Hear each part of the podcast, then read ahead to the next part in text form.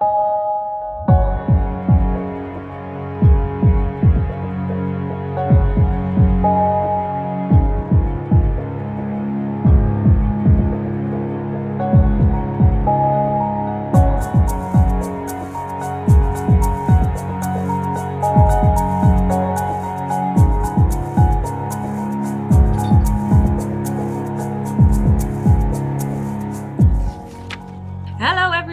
welcome to Radio Savannah, uh, the bi weekly podcast of Bookstore Savannah Bay. My name is Susanna. And my name is Lola. And we are this week actually not in Bookstore Savannah Bay, where we usually record this podcast. We are at home recording this via Zoom. But usually we are in Bookstore Savannah Bay, um, which is, of course, a independent bookstore in the center of Utrecht that specializes in feminist literature. And for us, feminist literature means something like literature on the intersection between gender studies, queerness, and postcolonialism. Every episode, we discuss a book that we really like, um, that is new, and that we like to talk about and that we like to share with everybody who's listening, who maybe can't physically come to the bookstore but does want to have a little chat with some people who usually sell the books to you and who uh, enjoy telling you about them. And this week we read Jia Tolentino's book. Susanne and I read it in Dutch uh, when it's called Spiegeldoolhof, Reflecties op zelfbedrog. But the reason we started this podcast in English is because we didn't read it read it alone this week, but we read it with super special guest Piia. Yay! Hi. we are very, very modest guest. Piia Varis. Do you want to introduce yourself, Piia? Yes, thanks for having me. So, um, my name is Piia. I'm an associate professor at Tilburg University, and my uh, interests are digital culture, different forms of, forms of diversity, and gender. Yeah, I was actually reading this book, and the first chapter in this book is called The Internet and Me, or The Internet and I. And it was about identity, the internet, the evolution of uh, social media, feminism. And I was thinking about Piia the whole time that I was reading it. so I'm very excited that I actually get your thoughts on it now after I've read it. Yeah, happy to do that. So before we dive into the book, uh, just a little bit of context about Jia Tolentino. Uh, she is a staff writer at The New Yorker and the author of the essay collection Trick Mirror, which we're talking about today. Um, it's her first book. And before that, she was the deputy editor at Jezebel, the feminist website. And she also worked for Hairpin. And now she still writes all over the internet, also for the New York Times Magazine and for Pitchfork. I do think the one of the bigger themes or things you need to know going into this is that it's very much about like modern life and millennial life and millennial culture. but that, that's very much what it is. It's very much about things that have happened very recently and, yeah, experiences that she has as someone who was born in 1988. Same year as me. Oh, really?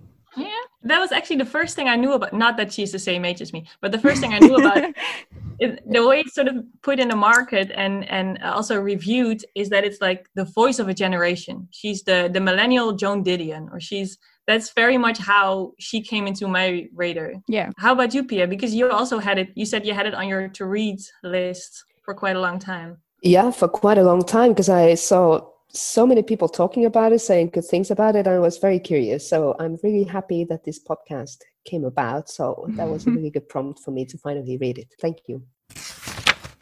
Hey, Piia. Hey, Lola. Do you remember what your first online profile was that you made? On what platform it was, or how you presented yourself? Okay, so I think the first one had to have been MSN, like the the ah. messenger. And I do remember I used it to like chat with my friends and stuff, but I also remember I had friends who spent hours on it, like immediately after school would go on MSN and like keep chatting, and I never really understood that, uh, which I think is reflective of my whole internet experience after that sort of like i was there i participated but not super intense what about you piia yeah for me it was if i think of the first kind of uh, messaging service which was hardly a profile but i mean you were there you had a presence was uh, something called ICQ. I seem to remember a really crappy looking place where you basically just were able to send messages to others. But then, in terms of really a personal profile, I think it must have been Facebook because for a long time I was kind of skeptical of the whole thing, but then I caved Mm. into social pressure and found, my, found myself on Facebook. That seems to be the key word in the history of social media. Yeah. Peer pressure. Everybody was there, so I had to be there as well. Yeah, also for leaving, Yeah. that seems to be the, Yeah. the main one, or Yeah. not leaving, the main motivation for that. Yeah. Yeah. What was yours, Susanna? I remember Hyves, and I remember having like the dancing hamsters and stuff on Hyves, and the bananas banana, and yeah, all yeah, yeah. that, and uh, and you could choose your own song. I think when someone came onto your hive page. Yeah, you could do like the backup backdrop design and things. I remember that's very colorful. Yeah, and I, I think I had Avril Lavigne background music for the longest, so that dates me a little bit. And then uh, I, I also remember switching to Facebook because you went on on um, on vacation Yeah. abroad, and all the cool Americans you met they were all on Facebook, so you also had to get on Facebook so you could stay in touch with all your holiday friends. Yeah, I also remember this. Yeah. But before that, I think, or I had a whole number of years where I was mostly on anonymous chats that you would go to websites. I'm not quite sure what they're called, but I can still visualize them where you make a little avatar person and then you just chat to strangers. Like the more the forums and Yes, but you wouldn't really talk about all that much. Not really related to an interest, but it was just the excitement of talking to someone who you didn't know who it was. I remember doing that for hours and hours with groups of friends, making a profile that people would want to chat to and to see how long you could chat to them before they left the chat room. We were not very exciting kids, but that was very exciting to us. Did you also do uh either one of you pretend you were someone else? Yeah, on those platforms. Yeah, we would make up the wildest stories about who we were, and we were always supermodels, and we were all these people that we would never become or never be. Yeah, definitely. Yes, for sure. Yeah. Yeah? But not for catfishing purposes, I have to say. I mean, I my conscience is clear. That's one of the things to make the little bridge to the book that we're discussing. that is that is one of the things she does in the in the first chapter called "The Internet and I," uh, where she starts out a little history of her personal relationship online and her personal relationship with social media, and where she also points out that sort of switch from the internet as a place where you could be anyone and where anything might happen to this place where you really use it as a context to craft your identity and to present to the world who you are, who you aspire to be. Yeah, that that chapter is really interesting in how she describes uh, the history, the, the development of social media, and um, it's it's very personal in some ways. But then she also makes all kinds of broad statements about the state of the internet and the web and, and what has happened over the years. And for instance, one thing that struck me is that she described a kind of a tipping point having taken place in uh, 2012 already, when she said that people were losing excitement about the internet and Yeah. Facebook had already become tedious and trivial and exhausting. And I think this was eight years ago, and Facebook has more users than ever. Hmm. I think it is one of the things, though, that not only Tolentino claims that. I notice it also a lot while teaching social media to our students that they feel that Facebook is over. No one's on Facebook anymore. And they feel Yeah. that it's not anything to keep, that it's not relevant anymore, that we don't need to talk about it all the time because they're on Snapchat or Instagram or I don't, I don't know what the young kids are doing these days, but they're not necessarily on Facebook. And so they feel that the societal relevance is also gone, which I feel Tolentino sort of falls in that trap because she's not herself maybe as invested in it. She talks about it as if it has no social relevance. Yeah, exactly. And I think this is kind of, um, I, I totally agree. A number of points where she makes a connection to bigger issues based on personal experience, where sometimes you find it a, a little bit uh, lacking. And also, I mean, when you talk about people, for somebody like me who does research on digital culture and communication and tries to look at the different things that people do and, and the ways in which they do them through digital media and technologies, you, you discover very quickly that it's kind of difficult to say anything about people Yeah. and what people do because mm. there is a huge amount of diversity. So while I'm so I'm myself very critical of, of social media environments, I found this a little bit depressing reading the chapter on the whole. How it's so tedious and tiring and exhausting and fake and so cut off from what she calls real life, which is a distinction I think is kind of mistaken. because you feel that that's not the case or that's not always the case. yeah that that's definitely not always the case that they are so much integrated in in um, offline life so to speak that it's difficult to make this distinction That's true. impossible actually yeah in, in the frame of the the title of the book where it's about self-delusion and how we delude ourselves i think that's where you or that's where i started disagreeing with her. It is i mean that there is so much more to say about the state of identity and uh, conceptions of self than simply saying oh it's all fake. Because it's more interconnected because it's more nuanced than that. Yeah in many cases definitely. And i'm not saying that there's n- no faking going on uh, not at all. Uh, but i think you need to look at if you try to understand that this whole phenomena in a cultural sense, you need to start looking at actual practices and uh, the things that people do and see it as a specific context where people do certain things for certain purposes. I mean, all our devices yep. and media come with uh, filtering options by default. And then you expect people not to filter themselves. I find that a little bit odd as an as an assumption. I, I feel that she does uh, take that into account to a certain degree because I think the premise in this essay is that we the internet has developed into a space in which we present ourselves. So it is an environment that we enter, especially social media. I think she means to refer to where we go on to to and we are invited to present ourselves in a certain way and to update our presentation all the time. And so we become very concerned with our self representation and our identity because the way in which social media are designed kind of encourages us or forces us. When we talk about peer pressure that's one of the, the things or the ways of communicating that we're being forced into by the way in which social media are designed. And then she uses Erving Goffman's sort of classical uh, identity theories to make the claim that when we are so concerned with the presentation of ourselves, we are never fully authentic in the way that we present ourselves. Because obviously there's a disconnect between who we are and who how we present ourselves to be. Because when we present ourselves in a certain way there's always an aspirational uh, element to it. Or there's always a part that is not as easy or not as comf- that we're not as comfortable um, portraying to the world. So there's always a bit of self delusion there. Yeah, I, I just thought uh, that that she kind of doesn't use Goffman very accurately because Goffman actually says very explicitly that for him it's not really a concern whether the the self presentation is truthful so to speak or not or accurate or not yeah she gives it a sort of normative dimension so she like she passes a judgment on it yeah that's that's exactly the the issue yeah that i had yeah it, it seems that after a couple of pages of funny introductions about how she started out on the internet she really uh, gets into a discussion on the internet as if it's the pitfall of humanity. Like it's dragging us all down and it's the whole reason that we can't uh, be truthful anymore or not relate to each other. Like she starts out i think sort of moving against the like vision of of the internet as a utopia where everything is fine and all social inequalities are solved because everybody's equal there which is an important point to make. And then she goes like the complete opposite direction and then she doesn't find her way back to the middle. Yeah yeah i i agree.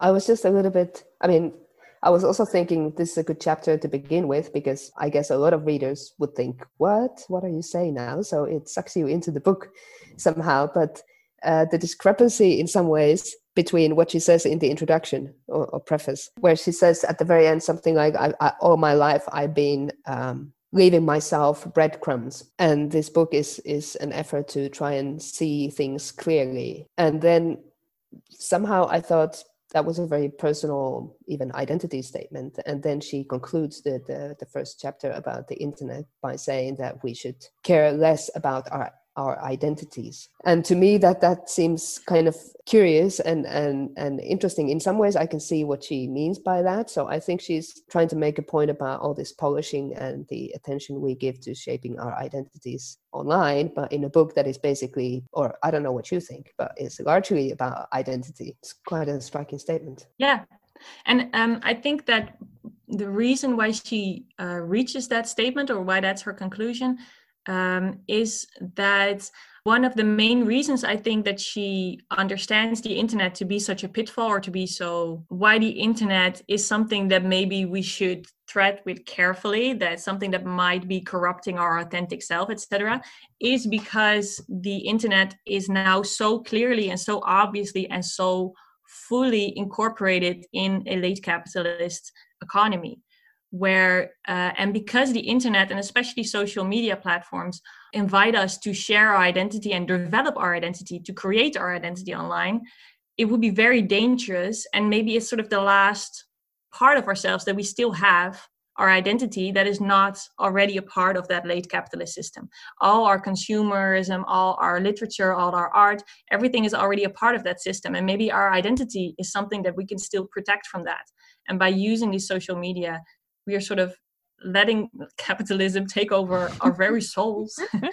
And that is something that scares her i think that that's why she wants us to take our identity away from those social media platforms. Yeah that i can see definitely. I mean that, that's a that's a that's a valid point. I was just um, it probably has to do with the kind of uh, unwillingness i i had in trying to follow her argumentation when she started making these statements about what is happening because it makes it seem like there is no room for resistance or that people find no pleasure on anything that is going on online. So in that sense i find it found it a little bit disappointing as as a chapter. Mm, fair enough. But that's more me reading it as the person who studies these things every day. I mean it, it does give a, a lot of food for thought for sure. Yeah i do agree. I think on one of the final pages i wrote down oof that's bleak um, yeah. it's it's very bleak. It's um, very bleak. That that's so true. I think it's it yeah. Which is fine if that's your point but it doesn't it like quite a dy- dystopian vision of of the internet and and the future of the internet. Well it does make you sad yeah it does that it's a nightmare and it's uh what did she say? Uh, uh, uh, everything is being cannibalized.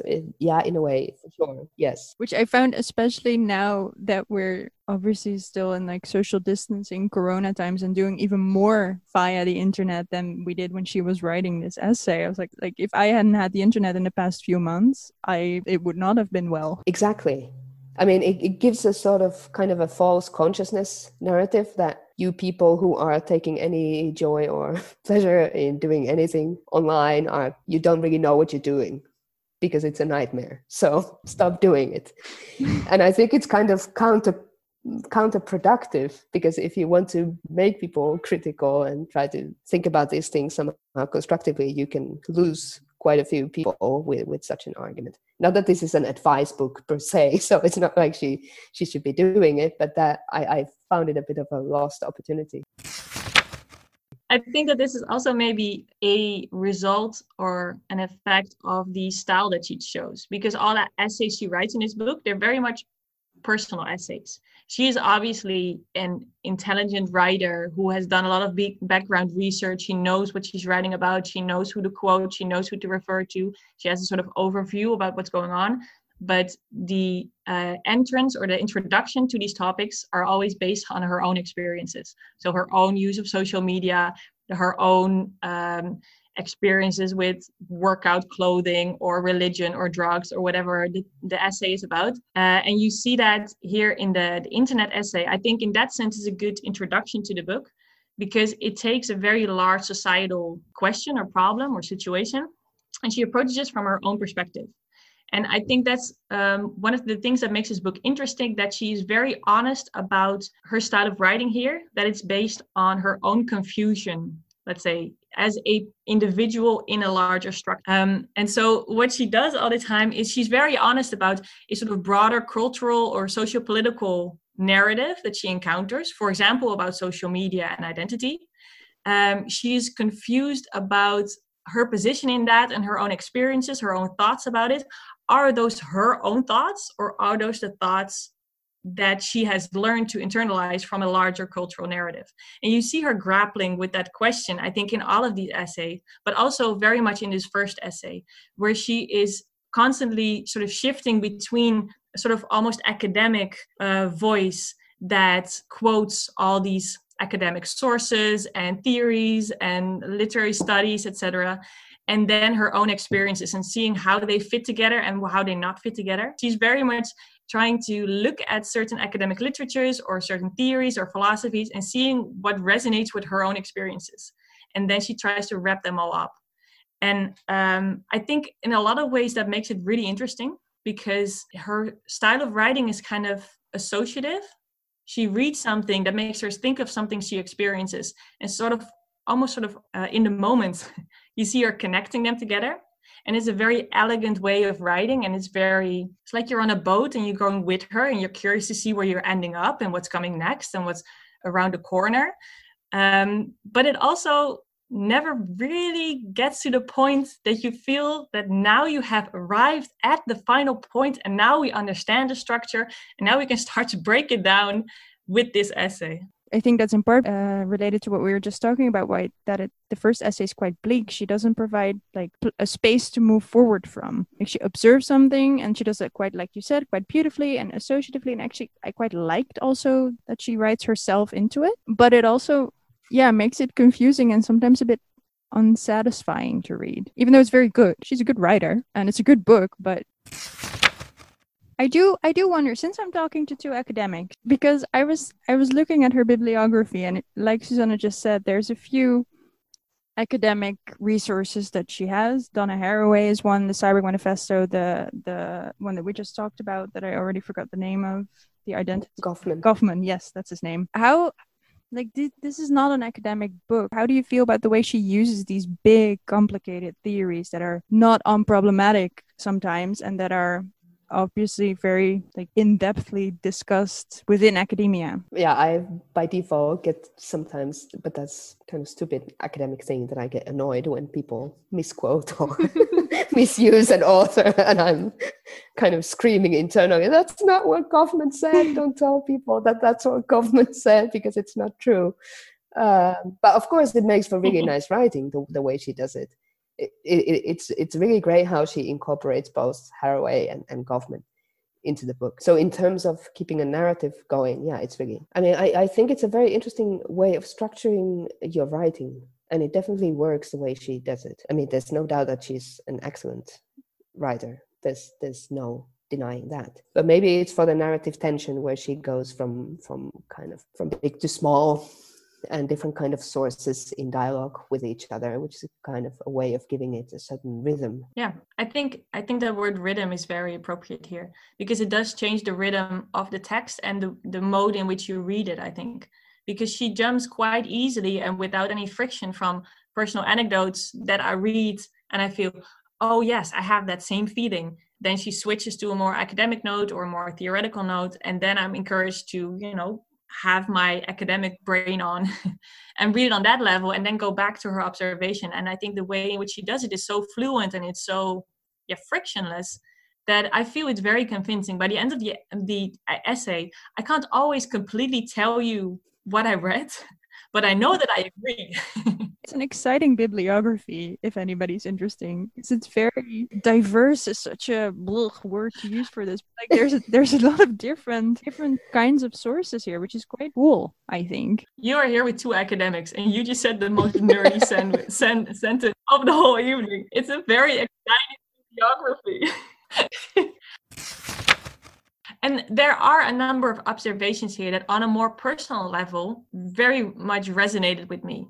For example, at one point, she points out that the internet and especially social media, again, have uh, developed into a context in which you both feel that you are the center of the world and it's very important that you say certain things and that you phrase them 100% correctly because the world is watching and you need to do this correctly and you need to do it often because otherwise people will not know what you're up to and all of that and it's very important. And at the same time it makes you feel so very small that who you are and what you're doing doesn't matter in the slightest because you craft one perfect little tweet and then two minutes later you're already at the bottom of everyone's feed and you can't solve anything and you might tweet your support for a cause and then that doesn't help anyone or anything.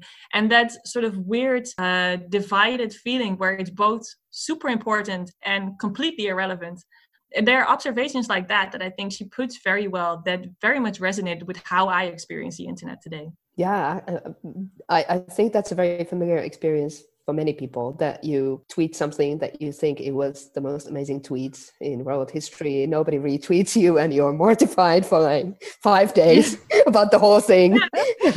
people didn't even see it, or I mean, it was just one tweet among thousands. Yeah. So in that sense, I, I mean, I see talking about conclusions and what you take away from uh, each essay. At the end of the first essay, she says something like that we should be uh, more willing or able to express ourselves or uh, express solidarity with other people, because that was also a big part of the the chapter, the question of solidarity, and that we should be able to express uh, solidarity, without putting ourselves first. And I guess that's part of it, the kind of the huge amounts of attention that we pay to our performance online. And when I say we, again, I'm of course generalizing. Not everybody does that, but uh, it's a it's a recognizable phenomenon. Yeah, because that is an interesting point that she makes. That there are so many. So she talks about solidarity and the way in which we can support each other. And of course, when the internet came about, there was a dream that the internet would be the context or the platform where we would all come together in a very sort of democratic fashion and this whole utopian idea of the internet. This was way back. Uh, and that solidarity would be a key word that we would share our information and we'd all share our resources which is a, a form of solidarity and a kind of solidarity that we ended up with or at least that we find uh, available to us now mostly is a solidarity that's very much based on our own identity because social media encourages so much to focus on our own identity. That is we have to implement that identity in the kind of solidarity we can provide to others. So we can only have solidarity from our own identity no, it's a, it's a very interesting kind of oblique way of talking about identity politics. Yes. She doesn't really, t- or maybe I'm mistaken, but I don't think she really explicitly talks about that at all, while it's such a defining feature uh, of the era that, that she's talking about. But that's really the more kind of indirect reference to that. Yeah. That it, it, it's about identity, who you are, who you identify as. But I would also, I mean, she kind of, again, it's a bit polarizing in the sense that she questions whether there can be solidarity if it's based on identity. I think it's possible to say that identity is quite important. Well, can you explain that? How would you have solidarity from your own identity? So I, I don't know how you thought about it, but I'm thinking in terms of, for instance, take something like uh, the early feminist uh, consciousness raising groups, which come into being based on the fact of identity. Hmm. That you join these as a woman and you jo- you, you share the experience of being a woman. It's it's all around identity. Eventually, it leads to other things bigger than that, but I wouldn't dismiss it entirely as being something around which solidarity cannot come into being. That's true. Maybe she maybe she doesn't put it in that uh, strict terms, but no, I think she does. But I think what she points out is that um, that is quite a limiting way in which you can then show solidarity to others, because then that would mean that you can only be show solidarity to those with whom you share an identity. Whereas could could you not have solidarity with for example a group from a different culture or a different ethnic background or a different gender? We have this whole notion where men would say that well i have i have a wife too or i have a daughter too and therefore i understand or i support this struggle. That you need to have some sort of connection with this identity even if it's not your own identity before you can show some solidarity to it. And that of course is a very um, limited way of being able to show solidarity if you need to have identity linked to it. Yes i, I would absolutely agree on that. But i just don't see it somehow as uh, ending the possibility of anything else appearing because you can also seek solidarity with other groups and eventually it might lead to something bigger and relating on, on a different kind of level. Mm. i mean just for, for your shared humanity for instance. But it starts someplace else I'm somehow sounding now like I'm a big fan of identity politics. Well, I'm actually not. but uh, I think it, there was a, a little bit too much dystopia maybe in, in that as well. I'm trying to be optimistic. trying to have some hope here. yes. I don't know if you ever read um, this person, Lauren Berlant, B E R L A N T. I've heard of her. That's not... and yeah and she has this idea of uh, cruel optimism. An example would be being in in a very difficult relationship but you just continue to be or you or you continue to think that the relationship is the thing that will bring you happiness while at the same time it, it constantly wears you down. So there's a cruelty to the to the optimism where you think that this is the thing that will bring me everlasting happiness and it never happens. And somehow like in this chapter for instance i was thinking about that because you kind of try to maneuver around it and you struggle with it, but is anything going to change? I mean, there is a kind of optimism to it in some ways, but it's not an uplifting optimism. No, no. And but that's again, I feel that that is her struggle in all of these essays, which very much resonates with me. That you want to think that even though we're all part of a structure and even though we're all part of these systems of repression and uh, late capitalist um, structures, we know that, but we all want to think that we are the exception. And that maybe as long as we just play 100% by the rules, then there's going to be a place for us. And then we're going to find where we might have our happiness and our authenticity and our own identity and our own little moment of breathing and just being able to just be. And I think throughout all these essays, she is struggling with that, that she knows that that is not something that's going to happen for her or for any of us or maybe for a very very few but for the large majority of us that's not going to happen. And that there is something inherently unfeminist i think she would say in that desire to be the exception. Because obviously true feminism and true solidarity is a type of feminism that includes everyone and includes all women or all people uh, and that there cannot be such a thing as individual freedom if it doesn't come with freedom for all. But you see still see her in every essay trying to because she starts from her own experiences and the own places that she's comfortable with and her own desires and her own wishes for herself and her close family and relations etc that she knows that this is not the way to go about it.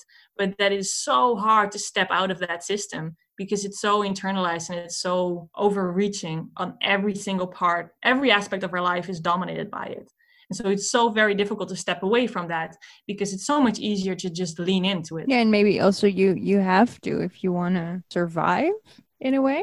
I think that's also what she's saying. Like you either, you know, trick the system with some sort of scam, which is essentially recreating the system, or you're part of it and you hope to get at some point maybe some sort of reprieve hopefully if through luck and uh, whatever you're already starting with and all kinds of sort of external circumstance uh, you might get there. Again mm-hmm. sad by the way. But i also found it interesting because she because she writes from such an individual perspective she also she tries finding the solutions in herself or sort of tries navigating within herself these structures rather than saying look maybe we should just blow the whole system up which is difficult because that's very hard to do especially if you're you know thinking from your own position it's like oh she's very critical of the system but then she doesn't try dismantling that or trying to figure out what dismantling that would look like.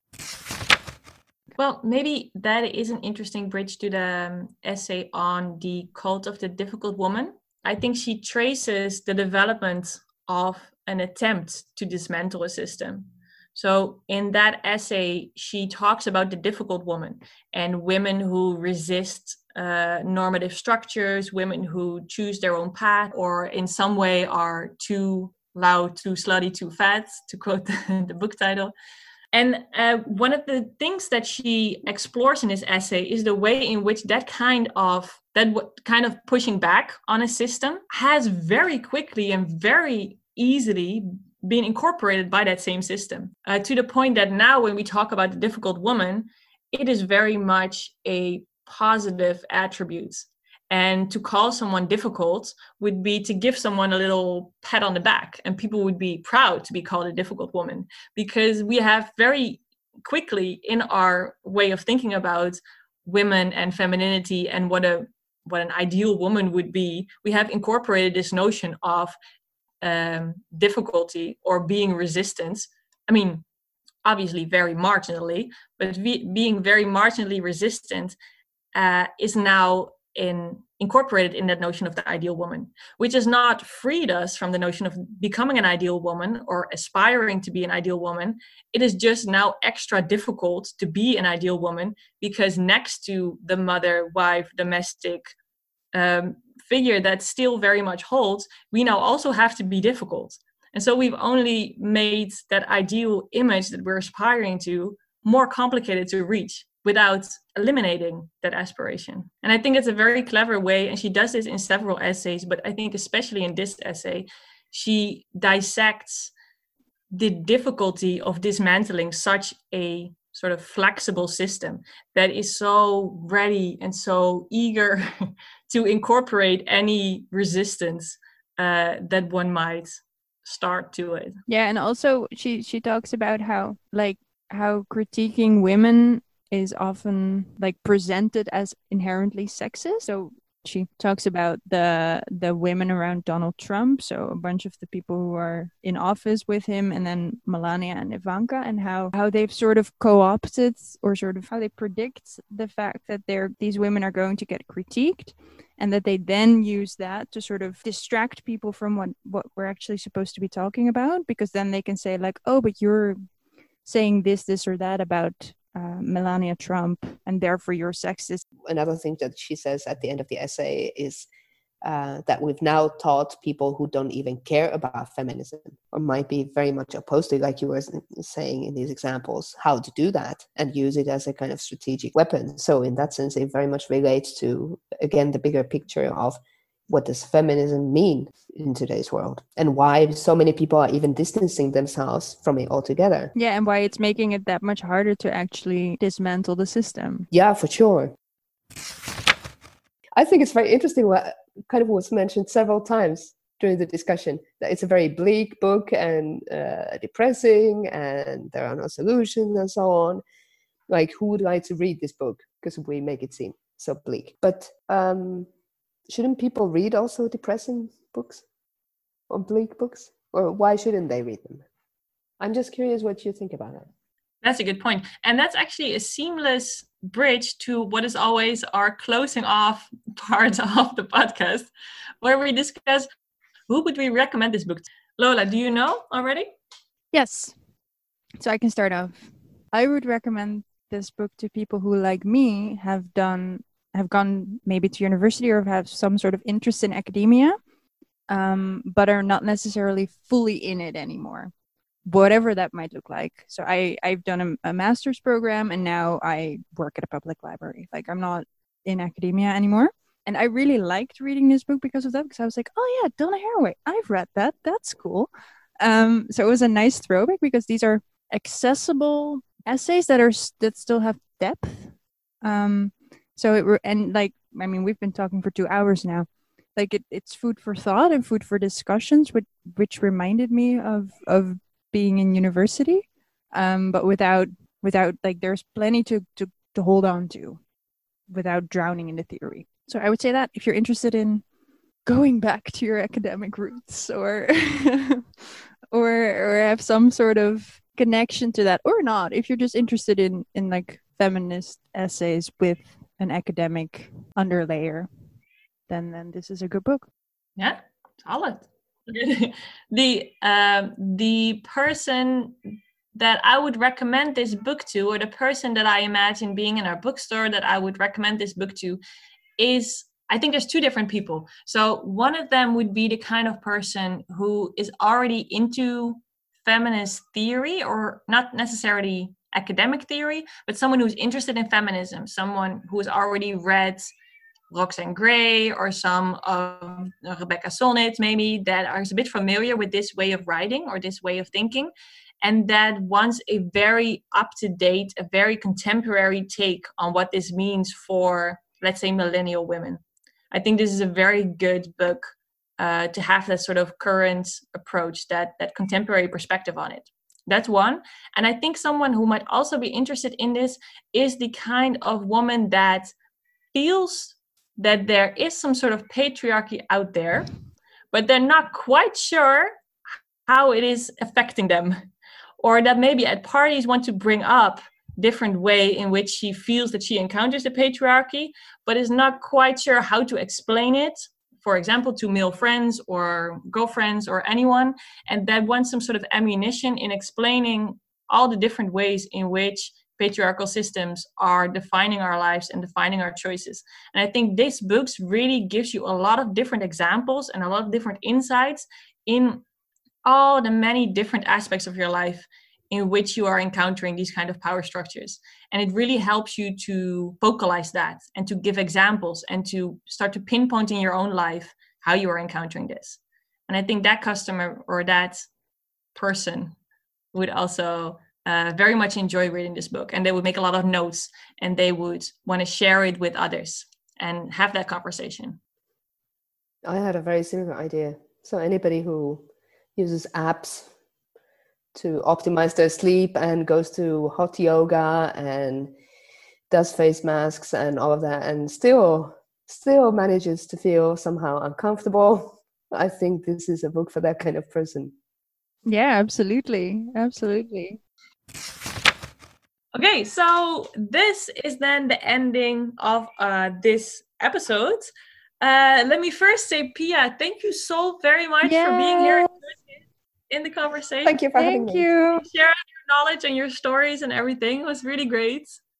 It was fun. It was fun.